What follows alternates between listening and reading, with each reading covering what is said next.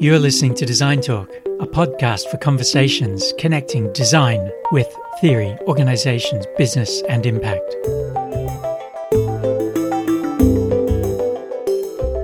This episode was recorded in conjunction with the TechArchives.Irish project led by John Sterne.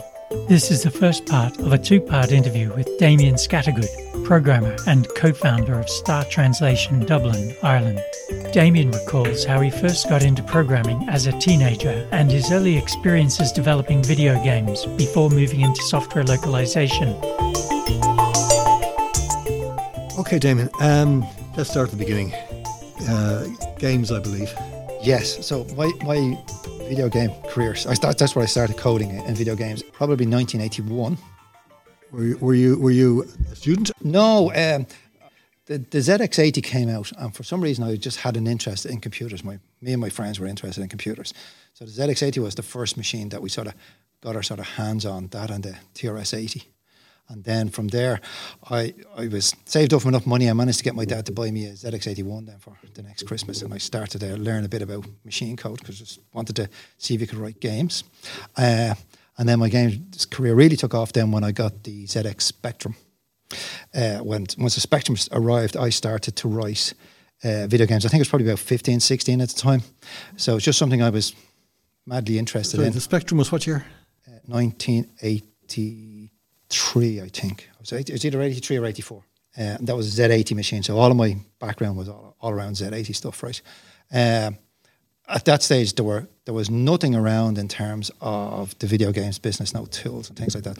I was a tech head kid, so I was always into you know making machines, robots, anything like that, something that do stuff. So robotics sort of got me into robot magazines and Spectrum magazines and computer magazines. So that was so it was the first time a, a computer was available to a kid because what and at that time the only time games we, we were able to play was we would go into town into the local arcades and play video game arcade machines so that's where we sort of started So what happens when you write a game and you're only 15 or 16?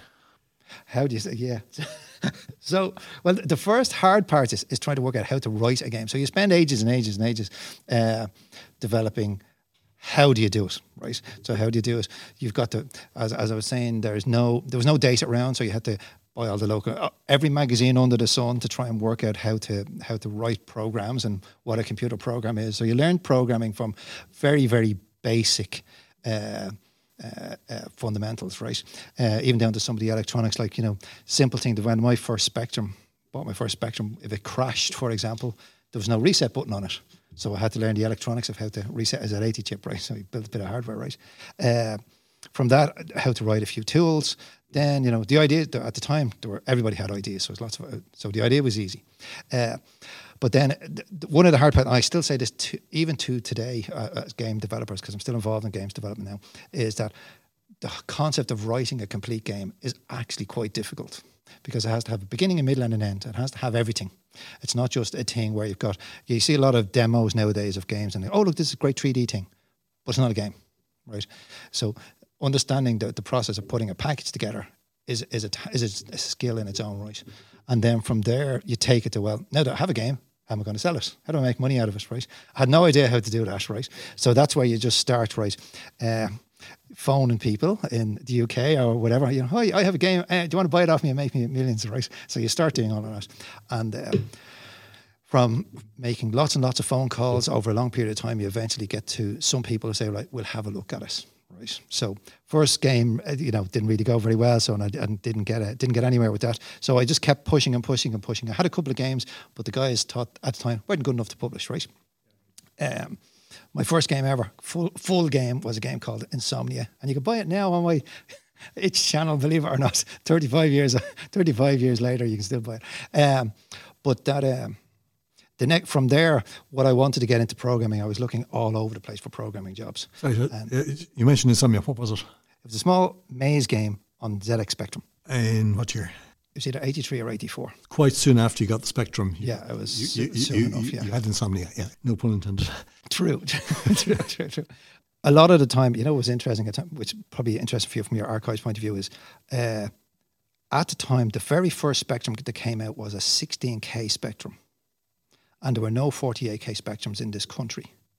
So to get one, I went out to Tomorrow's World in Sandyford and knocked on the door and said, "Get me one, because I want one." And they did. They ordered one for me and they gave me stuff. And and I used to use them as when I needed bits and pieces. I would go out to the guys out there. Uh, it was Morris Cohn and all the lads. They were really, really good guys. They were nice guys to me, right? Because I was only a young fella, right? Uh, so that, that was that was one of the things we, we used to do, right? Then I used to, uh, you know, learning more. I would get on the boat because it was cheap. Go to the UK to all the game exhibitions, try and meet people, chat with people, do everything you possibly could under the sun to uh, talk to people. Um, anytime I people would, would write things down in those days on paper. You know, if you were lucky, we had a typewriter and we could type something, right? You didn't have only the, the you know the wealthy developers had printers, right? Uh, my first printer I got in a skip from somebody down on Grafton Street, but we won't say which computer company was down there. it was Grafton Street. It was, uh, it was some company was throwing out stuff. Yeah, I used to do dumpster diving to get hardware. Right, I was very good at it. right, the uh, but anyway, good long story short, uh, the I could tell, I could tell you a few stories. Right, the uh, we would write stuff down and we would share it with people. So you'd meet people. There was a computer club in Dublin, and I think it ran out of Powers Hotel that I joined. Uh, it was run by a bunch of 16 year olds, I think, at the time. And we would just go. Something, something familiar about this. Does it have a name? I think it was the Irish Computer Club. But I do have my card, my membership card, so I can show it to you. So from that, we used to meet every like second or third Saturday and we'd go and talk code. How'd you do that? How'd you do that? X, Y, and Z, right? So that's how you used to do things, right? Now, when I, when I started to get uh, get my first connections in the UK, then, and I had I got some jobs, right? One of the things that the funny part in the old days, people didn't have phones. So what I would have to, if I, if I had a business call coming up, you'd have to save a bunch of 5p coins. I would have mountains of them, 50 quid, I'd, you know, I'd go and just, right, and he'd be in the local phone box. Uh, my local neighbour was also my other office where they were the, they were the one person on the road that had a phone. And I would, uh, you know, I'd say, right, you can make, you can phone Damian at whatever, and I will phone you at, and we used to make those phone calls, right? So thanks to Mrs. Rafter for our phone, right? Start of my career. so uh, out in Baldoyle. I think the first sort of uh, what I did in the meantime, I'm trying to get this timing right because I've, I've, I'll have to double check my timing. I got my first sort of break. There's a, the, this is a really long story now, right? It'll go on forever. So just tell me you want me to skip fast past it, right? I wanted to start my own games company. Uh, did approach the IDA at the time, was laughed out of place. Uh, I then went to ANCO at the time to do the Start Your Own Business course, which I completed. And while I was doing that, there was a section in it for two weeks on computer programming.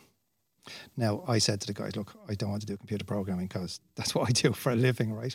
So, what uh, I think it was Joe Duffy, Duffy, Michael, Michael Duffy, his name is Mr. Duffy, right? At the time. He said to me, right, what we'll do is we'll let you play with the North Star dimension that we have inside. You can teach yourself CPM and stuff and the 8080. So I went crazy then for the next two weeks and learned 8080 and uh, how to program uh, the, the, that that server right.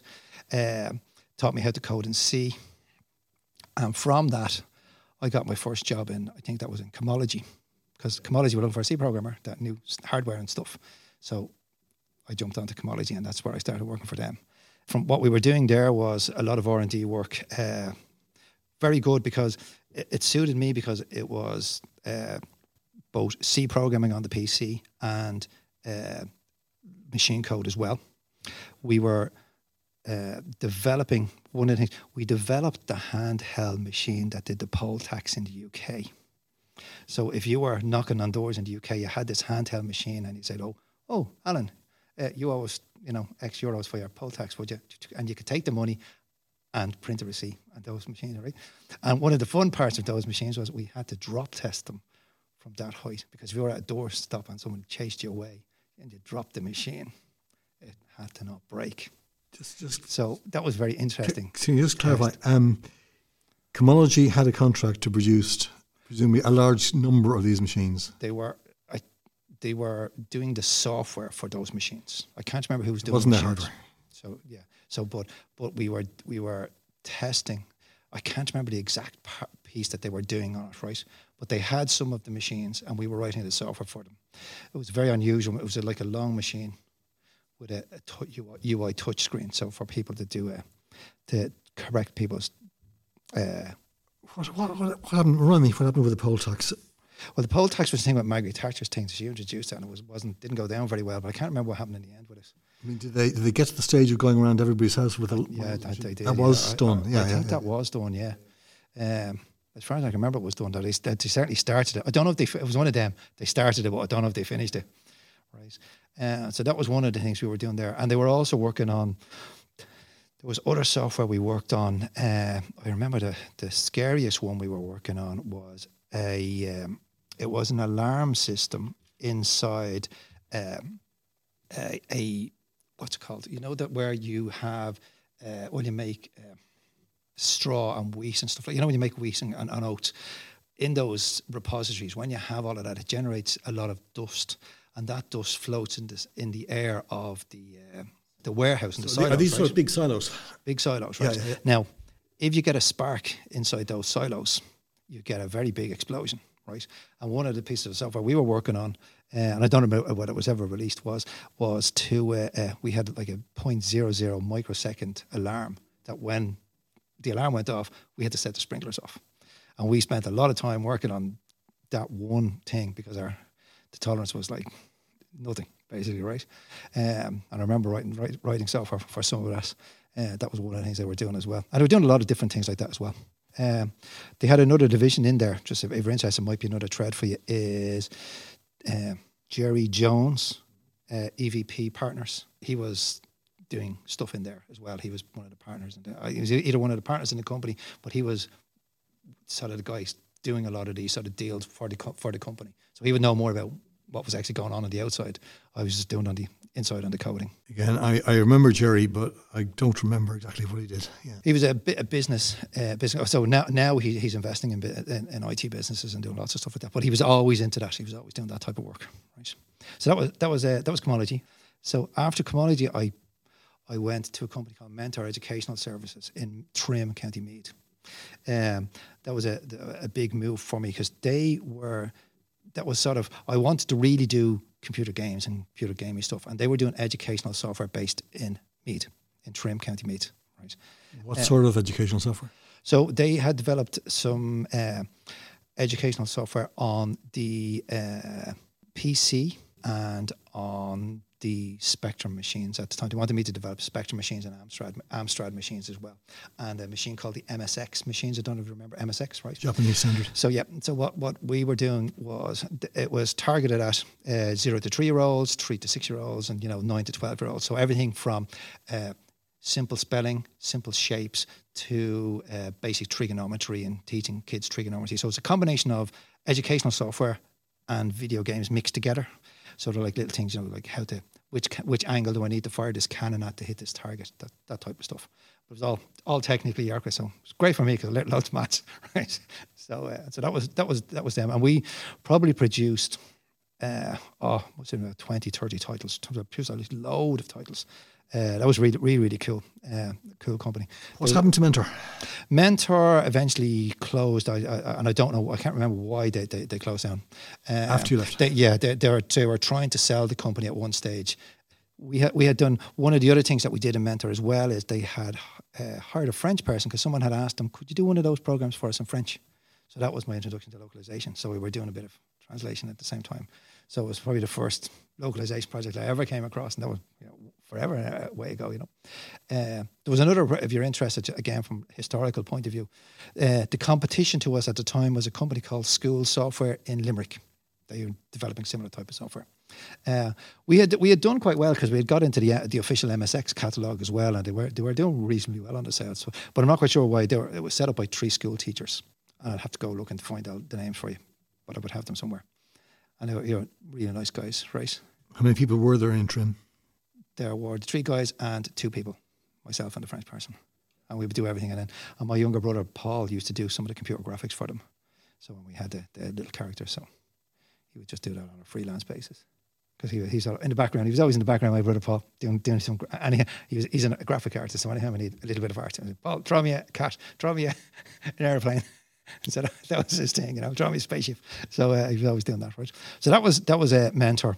Uh, obviously, all of this time was very interesting time in Ireland, anyway, right? Because there was massive unemployment, you know, lots of stuff going on. Um, I was still trying to make my big break into the video game business, right? Uh, and that came then when I reached uh, at some stage. I can't remember. I was unemployed at some stage, right? Um, I think it was yeah. Mentor, when Mentor closed down, I, I think I was let go. Uh, but I eventually finished up in New Concepts. There was a company called New Concepts, very first, which I think is the first games company ever in Ireland. They claim to have developed the world's first surfing simulator, which I think is true. Uh, they had developed that on the Spectrum and uh, had released it in the UK and it had done reasonably well. It was formed by a guy called Norman Macmillan in uh, Carlow, and uh, uh, the two other two other guys. So John Frayne and Matt, and I have to remember Matt's second name. Um, it's an interesting article done on, on them on the BBC recent, about two years ago. They did, BBC did an article on it, right? Uh, they had invested something like 20,000 euros each of their, their own money into the company to, to form it, right? Um, where I came across is they were looking to develop Surf Champ on, so Surf Champ was the name of the game.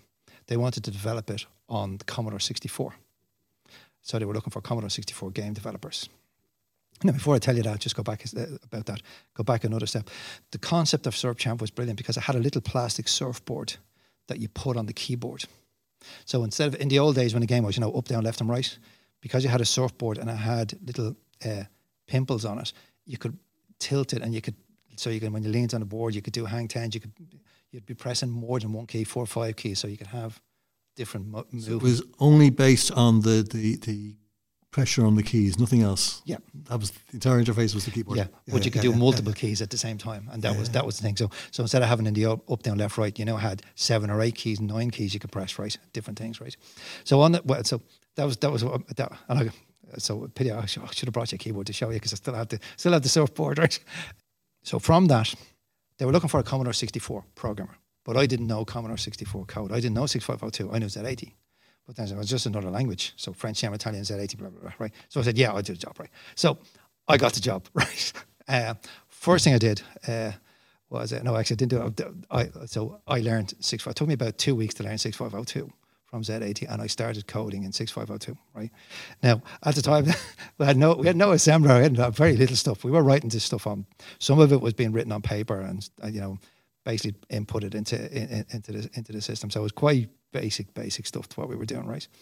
Um, what I got the job with, there was three programmers on it.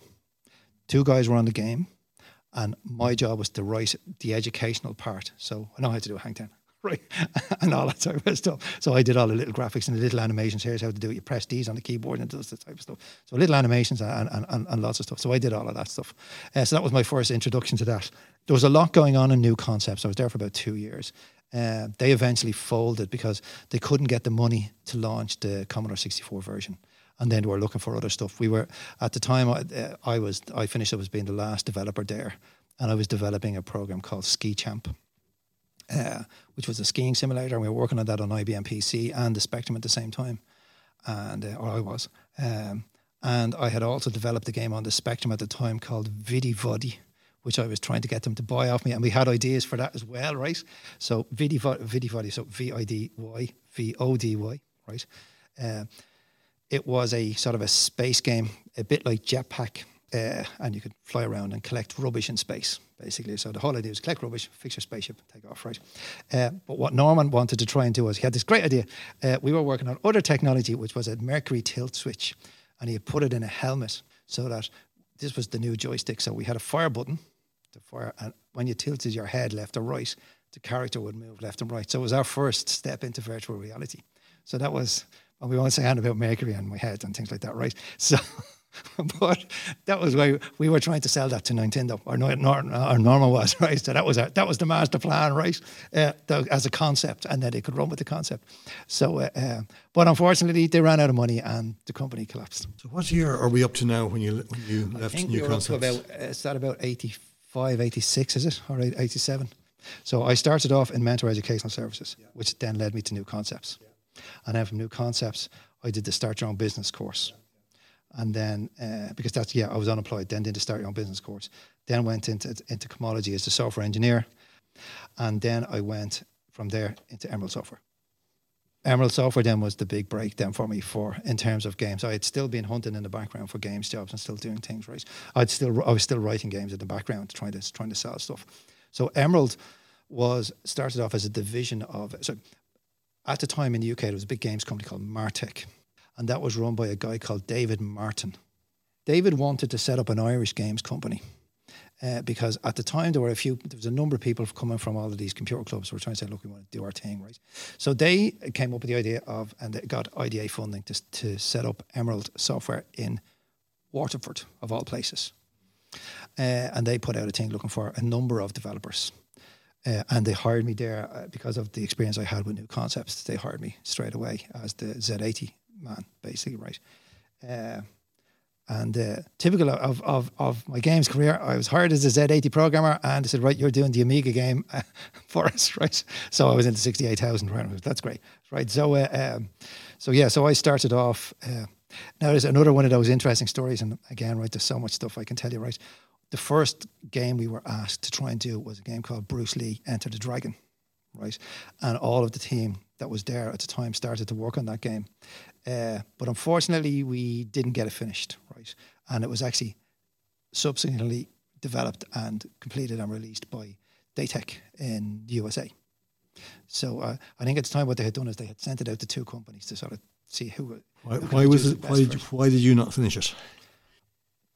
We just, I think it was our first game, and we just weren't on the, but we didn't have the technical know-how, yeah, and we just weren't able to finish it. You remember I, the way I talked to you earlier on? It's very easy to write stuff. Writing a game is very difficult because it has, you know, getting everything together. There was technology and bits in it that we were just struggling with. So Martech so, take it off you and give it to the American company? No, I think the, the license was just given to someone else. Okay, yeah. Right, so that was a bit of a disaster for us. So we kept going doing our thing. Uh, and then I think the next thing that came along to us was, uh, I think the next game was Vigilante, uh, which is the big game that I, that, that was my first mega game. Um, you know, trying to think of the order of all of these. There's a few of them in different orders, but Vigilante was an arcade conversion, um, which I, I coded in for the Z80. Uh, now, when I say the Z80, that was for both the Spectrum machines and the Amstrad machines.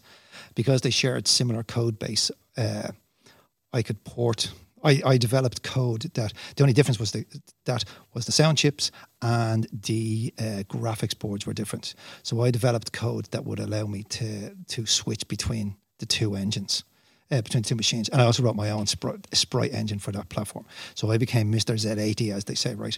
So within a month of developing a Spectrum game, I could have it released on the Amstrad machines. So that was one of the things that if you look back, and this is sort of going back and going, looking forward as well into localization, at the time, you had to have the skills to reverse engineer a lot of the machines, develop your own tools, work out strategies for developing. Like you know, so so I had so we had teams. I became the, the man for. If you had trouble, you talk to Damian, right? So, for example, we also developed the Running Man for Arnold Schwarzenegger. Uh, I didn't develop the game, but I've got code in that game. So they at the very start of the game, they, he goes down a tunnel, for example, and he goes, "I'll be back."